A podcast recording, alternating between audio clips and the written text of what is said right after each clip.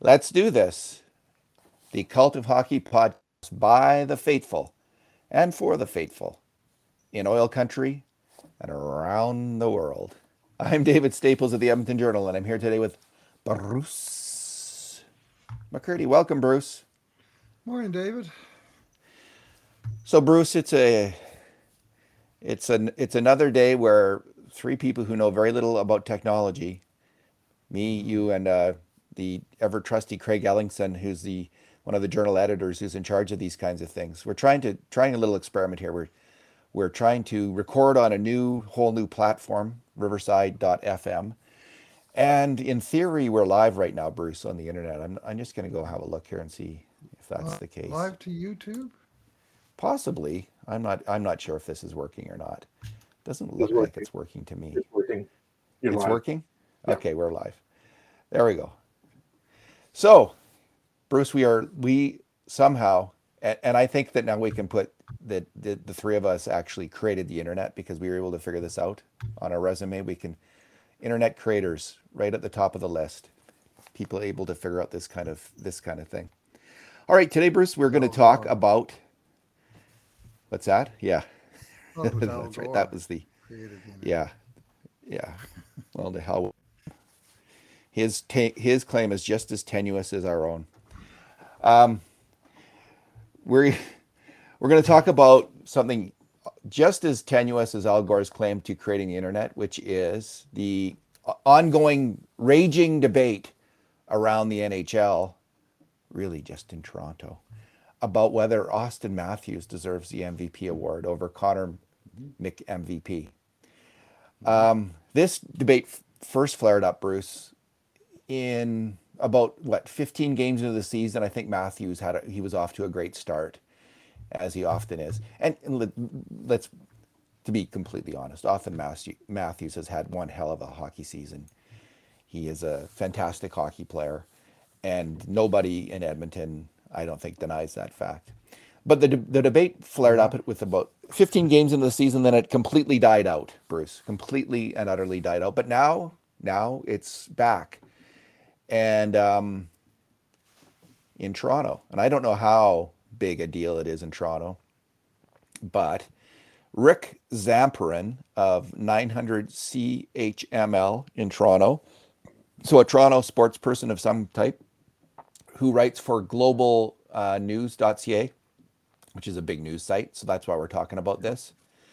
Um, weighs in today, Bruce, and he and and he he makes the argument. Now he says he thinks McDavid is going to win, but he is making an argument, uh, and his, his argument is thus: he says, "quote." However, Toronto Maple Leafs sniper Auston Matthews is definitely giving his North Division rival a good run for his money and should be given serious consideration for the most prestigious individual award in all of hockey outside of the Conn Smythe Trophy as MVP of the Stanley Cup playoffs. All right, so let's go down, Bruce, and let's see what his argument is, okay? Um here we go. Quote The league's top goal scorer, Matthews, is also making a compelling case for the Hart. The 23 year old American has netted an impressive 39 goals in 48 games, including 18 in his last 18. And he's he's now ahead of that, right? This is written a couple days ago, I guess. I one- I Uh, Matthews is now at 40 goals, 40 goals in 49 games. Um, he is averaging a ridiculous 0.81 goals per game, a number we haven't seen since the turn of the century. And it's funny when I read that, I I flipped back to 1900, but he's actually referring to 2000, obviously. Uh, the Maple Leaf star also leads the NHL with 12 game-winning goals and 29 even strength tallies this, this season. And Matthews has scored 22.4% of his team's goals, more than any other player on any team this season. Where would the Leafs be without their stud center? Likely not atop the All Canadian division.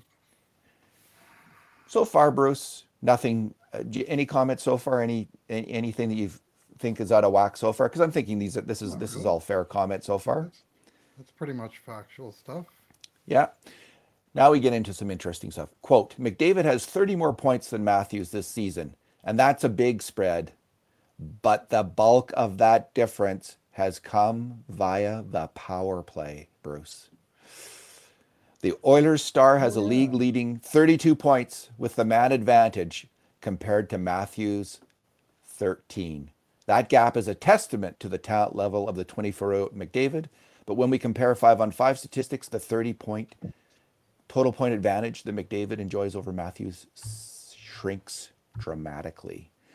All right, let's deal with his argument, Bruce. So McDavid has 32 power play points, Matthews 13, but this is is supposed to in some way weigh against Connor McDavid's MVP candidacy in favor of Matthews. What do you think of that kind of uh, argument? That kind of logic? Go figure. Yeah, McDavid runs a runs a, a, a- top of the charts power play, and Matthews really is mediocre at it. Therefore, vote for Matthews. Okay. Um, there there is this weird. Obviously, he's looking to narrow the gap between the the thirty odd points that uh, McDavid is Matthews uh, to a to a lower number, which would still favor McDavid by a double digit margin. But uh, it's it seems to me kind of a funny way to go about it. Our guy isn't that good on the power play, and, and the other guy is. Therefore, our guy deserves to be voted for. This is an argument uh, we we see in different forms, Bruce. In many different forms, you you know, you'll often go on Twitter, and someone will be making the case about the the value of a player, and they will com- they'll just go completely with five on five stats, leaving out any mention Yep. of of uh, power play or shorthanded play, and also cutting out what happens at the end of the game, where where players can uh, make game winning plays um, and in overtime. So all of that is kind of forgotten, set aside. It's like power play goals somehow in, in the in the in the the amount in this in this kind of frame only count for about half as much or like a third as much as real goals that scored at even strength. The only real goals, real men score at even strength. It's some kind of, you know, fancy dancies that score on the power play. We, we can completely overlook that. It's not important. Now, that's an exaggeration of this point of view, somewhat. But uh, this argument doesn't hold any water. Power play goals that Connor McDavid scored have helped the Oilers win uh, a lot of games this year. They helped Edmonton dominate the Ottawa Senators, for instance, something the Toronto Maple Leafs couldn't manage with with Auston Matthews leading the way on their you know less than somewhat less than stellar power play. I don't know what the Leaf, where the Leafs rank in the power play uh, overall, but it's just I just don't see the argument having any real weight that uh, that's in in make, uh, Matthews' favor. What do you think about the argument, Bruce, that he outscores that uh, it's closer not that Matthews outscores McDavid, and he, but it's closer at even strength. What do you think about that? Well, it's undeniable. I mean, he makes the case that McDavid, you know, close to 20 points of McDavid's 30 plus point lead over Matthews has uh, happened on the power play. But the other 10 plus has happened at even strength, uh, five on five. So, uh, you know, you can, you want to split it into categories. Well, guess what? Dave McDavid's ahead in this category and McDavid's ahead in that category. I still don't see a case for Matthews there unless you want to zero in only on goals. That's where you can make a stronger case for uh, Auston Matthews.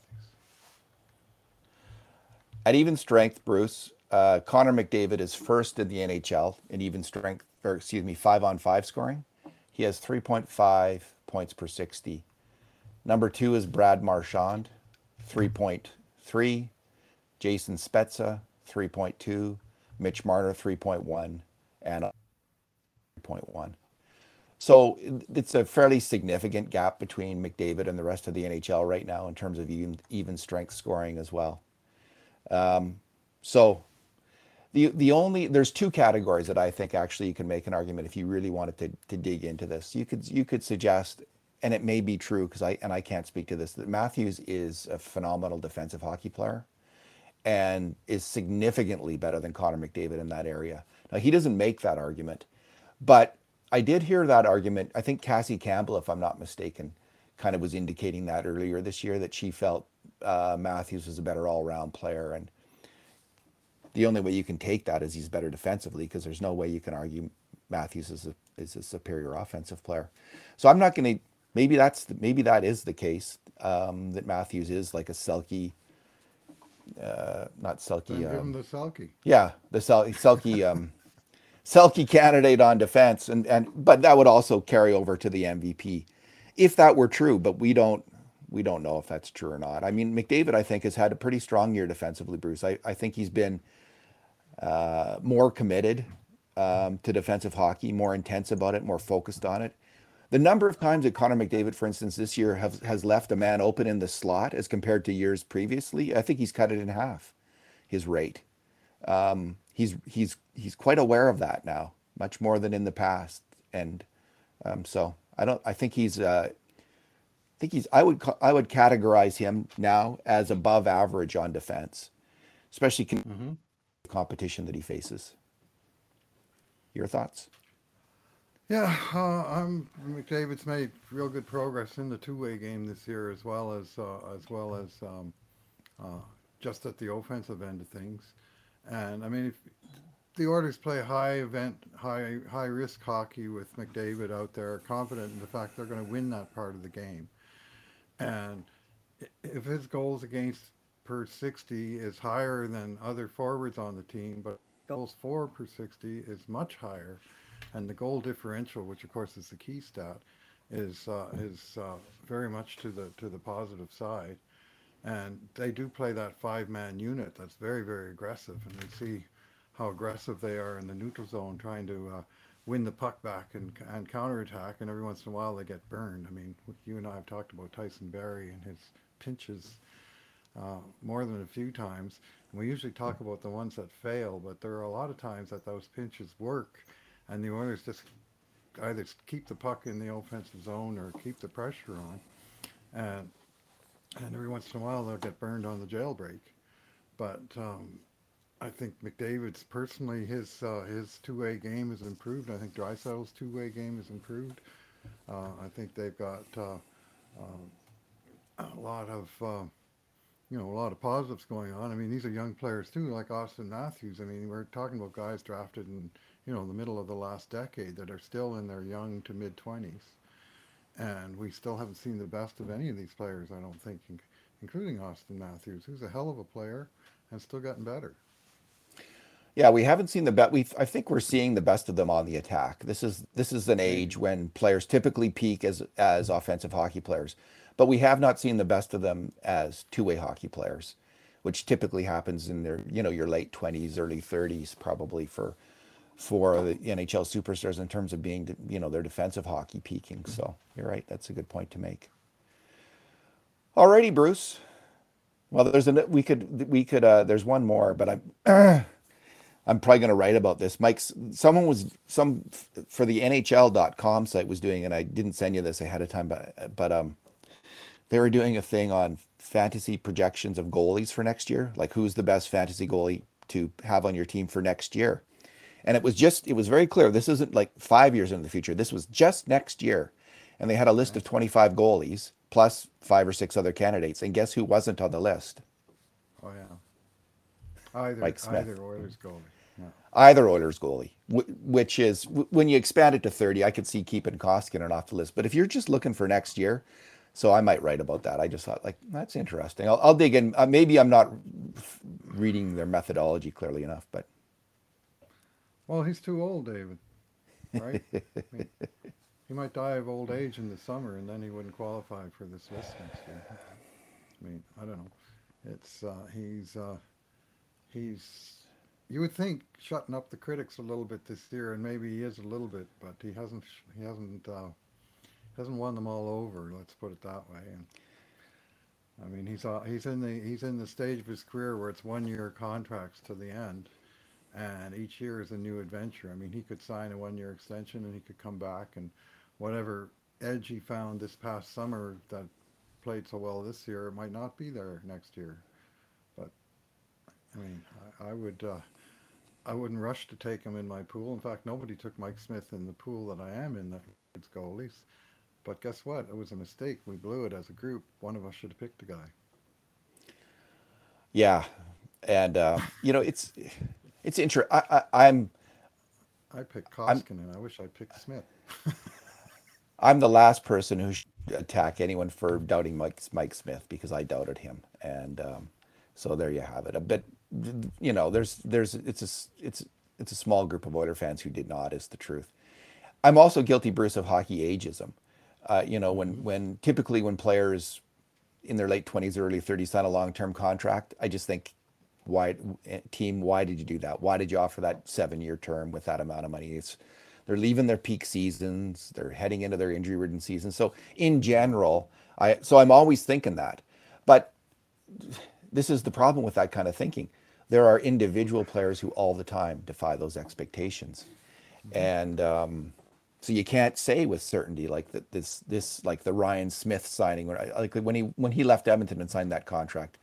Patrik Elias was another example of a player who signed a contract and made good on it in their in their 30s, and I doubted both those contracts. I would Smyth say that Smyth probably came close to making good on that deal, that he was a pretty decent player. For the vast majority of that contract, he was at least a second line forward, and Patrik Elias was probably a first line forward throughout most of that contract. So I get it wrong. Like when you generalize, uh, and, you're certain that this particular individual player is going to fail because in general, they players that age tend to decline. That's that's also faulty logic because individuals can defy the group all the time.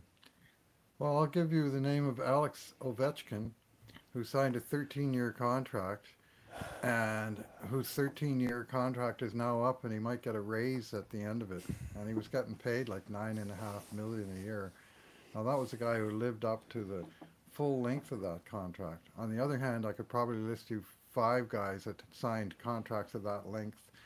Uh, I'm thinking of um, of guys like uh, Zach Parise, who halfway, th- you know, for the first few years covered the bet, but the damn contract was far, far too long for him. And I mean, in the case of the 13-year deals, I mean, it can really go sideways. They cut that down to seven or eight now, and even then, you know, you get the the situation where the guy the guy does okay for two or three years, and then he collapses. And I mean, I don't have to mention any names beyond Milan Lucic or Kyle Turris as a couple of examples near and dear to Oilers fans' uh, minds. I think uh, I think those uh, burned on big contracts. yeah, I think those big contracts. I think we called them Franzenstein contracts because they they were. I think the first one was Johan Franzen of Detroit, and Ken Holland kind of invented this scheme of giving that massive long contract with the lower term over time. And um, can you hear me, Bruce? You're frozen. Oh, Yeah. there you go. You're frozen on the screen there. And then uh, we saw some like Brad Richards, Vincent Lecavalier, and the, I think the most, the most, the worst one was Rick DiPietro, if I'm not mistaken, who signed like I think a 20 year deal, and probably had one or two good years before got injured and couldn't perform anymore. Uh, it's the Russian guy that uh, um, Islanders got Milbury traded for from Ottawa. Uh, what the heck was his name? They Grabowski? traded. Uh, Uh, no. nope, started Um, with a Z. Uh, they traded. Uh, they oh, traded Se- Cher, Cher, Chera and the draft pick that became Spezza for him, oh, he uh, just Zhamnov? Is that it? Uh, No. no, no, that's the Winnipeg guy, and I'm stuck Oh, on the same name. You know, uh, I'll get him in a second. I used to have players' names at the front of mind. everyone But seems so Alexei promising. And he's done such Yashin? well, what's that, Craig? good job at. Alexei Yashin? Alexei Yashin. Yashin, That was from Craig. Ellingson. Thanks, Craig. I don't know if the people could hear Craig or not, but thanks for that, Craig. Alexei Yashin. Was that a real bad stinker of a deal? Oh, yeah, yeah, Let's get, I'll get on cap friendly here. he went This is uh this is Yeah, it was 10 years and 90 million or something like that. And they bought out a big bunch of it and they had to trade, like I say, Spezza and Chara.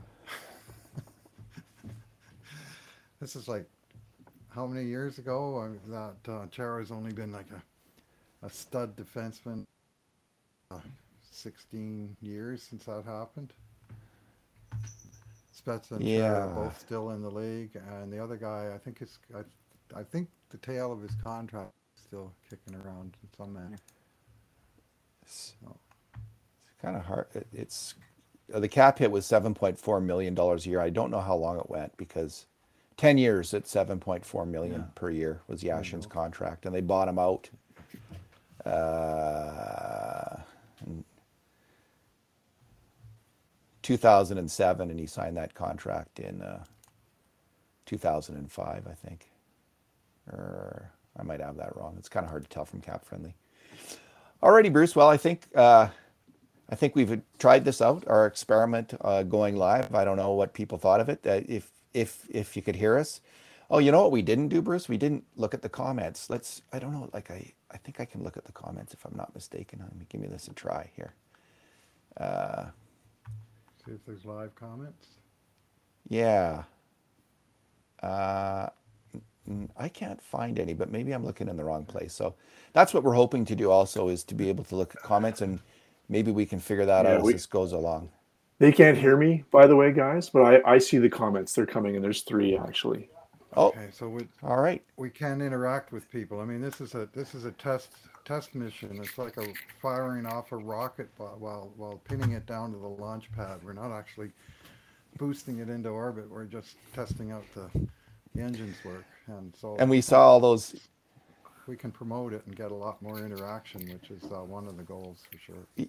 Yeah, and uh, we've all seen from the Dragon rockets. Sometimes they don't work, and they it's right live, and everyone's watching it, and it blows up. Like that's a billion dollar mistake, or more than that probably. But uh, you know, we're risking everything here, Bruce, uh, with this. That's all I'm saying.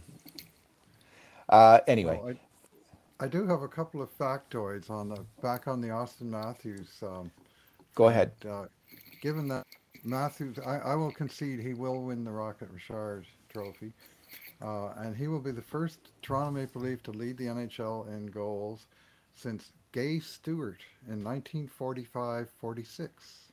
Holy moly! So now, on the other hand, Toronto still has not had a scoring champion uh, since Gordie Drillon in 1937-38, 82 seasons ago. And, and the Oilers have been in the league for exactly half of that amount of time, 41 seasons now, because of course one was lost. And in that time, the Oilers had 11 full-on scoring champions, plus a 12th who led the league in points but lost the tiebreaker. So we give Toronto a, a, a four-decade head start, and it's uh, and so my my um, takeaway is rather than than dump on Auston Matthews, who's a hell of a hockey player, my choice is to celebrate the great stars that we've had here in Edmonton. We've been supremely lucky with some of the greatest players in the game. You know who Toronto has had, Bruce, in that ti- in that time period, and this is going back a ways too. But they have who I and this may seem striking, seem a bit odd, but when I looked at NHL history, like who who how did players do in MVP voting? How do they do in Conn Smythe voting over time? So these two really important trophies in terms of determining Right. who who observers at that time who were watching these games thought these are the best players that we're seeing and we're voting for them right now. So this is, you know, real time observers in that moment who had the best knowledge of these players voting on them. And if you look at that, the, the player who doesn't have a lot of big reputation, but is one um, a lot of uh, got a lot of MVP votes, Ted Kennedy. And um, I, when you factored it all in, he came out as the 10th greatest NHLer of, of all time, just going on MVP votes for playoffs and regular season. Actually, the playoff votes, um, the Conn, the Conn Smythe Award uh, is came I think in the 60s. So before then they didn't have one. 65 Was the first one. So someone went back.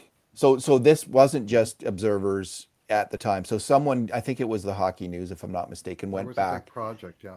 a- and they tried to piece out who should win the uh, Conn Smythe Award in the past. So it's using that data as well. So there is some kind of, uh, you know, looking back in time. But um, yeah, Ted Kennedy, number 10. So here was, it, and I did this as of February. This is a, a while ago. The voting was as of um, February. I did this 10 years ago. So some players will have crept up maybe into the top 10, like Ovechkin, for instance. But at, at that time, this and this list won't change that much. Gretzky was number one, Gordie Howe number two, Lemieux number three, Beliveau number four, Orr number five, Shore number six, Richard number seven, Hull number eight, Jagr number nine, and Ted Kennedy number ten. Wow. So they he was a fantastic two-way hockey player who really did well in the playoffs, and is a, is an underrated Toronto Maple Leaf superstar, which is maybe the Well, rarest creature of all. Teeder Kennedy was he's, he's actually the most recent Maple Leaf to lead the league in one of the main uh, offensive categories because he uh, he led the league in assists in 1950-51. So he's a little bit more current than Gaye Stewart and uh, Gordie Drillon. Of course, he only tied he tied Gordie Howe for the league lead in assists in 1950-51. I was I was just looking this all this up. There was a Matthews thread on. Uh, the Lowetide blog that I follow, and I thought, yeah, Toronto's pretty desperate to have a league leader in anything, and uh, they they finally got one, and you know he's a good player. What about this argument, Bruce? Like I can think no, one more argument from Auston Matthews, if you were to put your head to it, is that is Yeah. that um, goal scoring, when it comes right down to it, is the single most important skill in hockey, and and an argument that the player who leads the league in goals, um, is like in soccer in European football, for instance. Right now, I think it would be widely conceded by many players that, Auston Matthews and McDavid would be just right in the running together. It would be neck and neck. Like you'd have this guy who scores a lot. I don't know who who you maybe you compare it would be like Thierry Henry versus Zidane Zidane, right? Like the guy who both scores and assists, worth just the specialist scoring goals, but they place a ton more stock in just the person who finishes to the point when you're watching those games and they show the highlights, they'll often eat like there might be some brilliant pass that that um, that creates the the goal in the Premier League, and they don't even show the pass; they just show the guy scoring it. It's so fixated just on finishing, and if you take that mindset, and the hockey's not a whole lot different than soccer in terms of number of goals scored. It's probably twice as many per game. I'm guessing, maybe even more than that.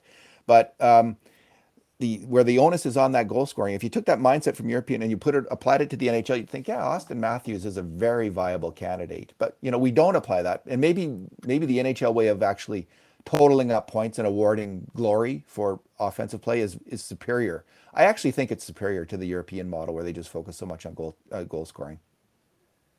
Yeah, well, the NASL they used to give two points for a goal and one for an assist, um, and There there's go. thought over the year. I think the WHA actually had thought about three for a goal, two for a first assist, one for a second assist, but then they realized that their their records would not stack up against the NHL, so that that they would all be discounted. That no one would ever say, "Well, Marc Tardif beat Phil Esposito's record for 152 points in the season," for instance, or that Bobby Hull, well, for goals, I guess it was a little more straightforward. He beat Esposito's record, but they uh, they decided, no, if we want to compete with the NHL, we have to we have to keep some things constant. Nowadays, we have uh, uh, the uh, uh, some of the um, hockey analysts analytics uh, focuses heavily on primary points, meaning the goal scorer or the the first assist maker, the guy who passed the puck to the goal scorer, as being a special example. Well, not that long ago, Dave, uh, Connor McDavid had a string of 27 consecutive points that were primary. He either scored the goal 10 times or he was the first playmaker 17 times out of 27 consecutive points that he scored with no second assist in like six weeks or something, whatever, however long it takes McDavid to stack up 27 points. So uh, if you take the primary points argument, McDavid's still going to come away as the big, the big winner. So, and one, one more for McDavid. In the last 13 games, the Oilers have scored 43 goals, won nine of the games. McDavid has 32 points out of 43 goals. 32 points. He's been on like three quarters of the Oilers' goals for a month. I always love it when he gets a when he gets a cheapie assist, Bruce. When he gets a cheapie, I just love that because he he was in on so many great plays that don't end up on, as goals, Right.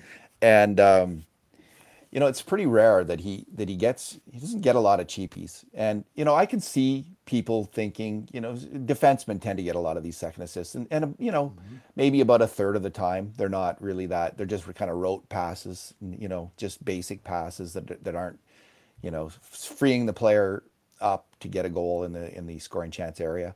So, you know, I can see why there's a bit of downgrading of second assists, but often second assists are just as crucial, Sometimes, just yeah, as important, sure. if not more important. Like the stretch pass that sends the player in is just a huge play. And and you know, you know, we recognize all we, we try to recognize this at the cult of hockey when we assess goals and who contributed to the goals. We we actually we also give credit to the player who's, you know, doing a total eclipse of the sun screen on the goalie, like Jesse Puljujarvi or or Alex Chiasson will do um, and they they create the goal. There's no goal without that play, but they don't ever get a point. And when we, who I found when you actually look at all the contributions to goals, the people who who make contributions to goals that don't get recognized with points are players who screen the goalies and defensemen who pass the puck. They will often make a pass that's that's part of the integral to the play, but because it's the the um, third assist, they don't get a, a point. So those in, in general are the players who um, are downgraded in terms of point production. Forwards, it balances out. Forwards usually get all the points that they deserve if if they've you know they get a few cheapies, but that's made up for with spectacular saves by goalies at in at the other in the in the net. Well, our, our system, I mean, the, the points that we will discount are most often second assists, where someone's Yes. made an absolutely rote play, and then two guys, you know, made the made the pass into the slot, and the other guy put it in the net, and we only credit the two of them. Or even we credit another guy who did a screen, or maybe won a battle that created the possession in the first place. But the guy, that- Yes, you know, the NHL system is automatic. Last three guys to touch the puck, regardless of of uh, importance to, to the sequence. They, they just they just do it that way. But our we have a little bit more flexibility to to try and determine uh, whose play was was crucially important to the scoring of the goal or the creating of the scoring chance. and of course the downside of our system is that it's it's two people, you and I, tr- doing our best to to make subjective calls on this and not always agreeing and and hashing it out and and trying to be. But I I I genuinely think Bruce that both of us are propelled by a sense of fairness and accuracy to get it to be fair to each individual player and to have a standard and eh, because we're always arguing about okay what is the standard? Did, did, did this is this past the standard for what is a grade a shot or not? And what we're what we're trying to do there is to be fair to individual players. And and if one of us isn't to have the other person call them on that and and hash it out that way so. But what we don't have is is two people doing the same thing for the other team. So there's no baseline or anything. We're just Correct. going from our own experience of having done this for quite a number of years now as to decade what's a, what's a decent uh, yeah uh, um, expectation for players of, of a certain position, and, and you can, certainly can compare within the team. Uh, and surprise, surprise, McDavid and Draisaitl are far in front in, in, in our categories as well. But you, we have no way to compare McDavid to Matthews. we don't and i wish i did Our system, yeah, no, me too. I wish it caught on a little bit more. What has caught on is grade A scoring chances, which we've been calling them for years. Now I'm hearing broadcasts everywhere. Well, that was a, they had these many grade A scoring chances. So there's our there's our contribution, I think. it's our We may- influence we well may have, we may have been first. You know what and and if that's if that's our contribution to hoxie lexicon i think it's significant because i i think the heart of the game you know focusing on those plays the highlights do we do as fans everybody does the coaches do that's what you look at and that's what you study if you want to if you're going to study one thing in the game like um, we don't have time to study all the things we'd love to study. Like I'd love to record every pass made, all the zone entries and exits. You just mentioned pinches. You just like it would be great to know. Okay, what's the how many successful pinches does each order defenseman have, and how many failed pinches do they have? Try to rate that. There's all kinds of stuff to rate, but we don't have the time to do all that. So we just focus on this one thing, which we think is a very significant uh, event in the game, and uh, we want to try to understand that and, and report our findings. We can't all be Corey Sznajder. He counts everything. That guy's unbelievable. Yeah. It's just that kind of dedication is impressive. Alrighty, well, let's leave it there, Bruce, and um, hopefully this worked out, and uh, we'll be trying it again, probably after the game tomorrow night, if if I can figure it out on my own. So Yeah, well, I know, especially with these late games, uh, and our many dedicated uh, um, listeners and viewers, and thank you uh, for listening. Um, uh, wait up sometimes for our thing to get up. Well, if it takes us 40 minutes to do a podcast, and only then do we post it from the beginning, well, that's more waiting. If they can, if they can tap into us live, we'll just have to make sure we don't make irreparable mistakes. So. once in a long while something happens and a very technical issue or something. I mean, nobody, nobody ever It's- drops drops bad words or anything. It's mainly technical issues that we have. Um, It is. I think I, yeah, uh, you know, yeah, we're talking hockey, so it's not it's not that troublesome a territory, generally you're talking speaking. about hockey anyway. Yeah, yeah, and uh, you know, the odd clipboard might get some damage done to it, but that's about the extent of the violence on our show. Bruce, thanks for talking today. Yeah, thanks for listening, uh, David, and maybe everyone. And Craig, hi, Craig. I think Craig's gone now. Oh, is he? Okay. Yeah. Oh, Oh, still he's, he's still he's still. They they can hear me too. I didn't realize that. so Oh, they can. hear- Yeah. Okay. Thanks, that's Craig. fine. I found that out in the chat. There you go. There's and there's, Thank- there's a bunch of comments. Um, you can we can figure all this out down the line. Maybe at some point, David, you'll have five screens going, reading a chat, responding, doing this part. I'm Or on maybe I'll stay up till midnight. Maybe I'll stay up till midnight every night. I'm on the URL for the podcast, Craig, and I just don't know why I can't see. I can see three thumbs, three thumbs up for it now, but I can't see any comments. So anyway, we'll see what happened there. And uh, I'll, I don't know why I can't see that. All right. Thanks again, Bruce. Thanks, Craig. Thanks everybody. Thanks, Bruce. And in the meantime, and in between times, this has been another edition of the Cult of Hockey podcast.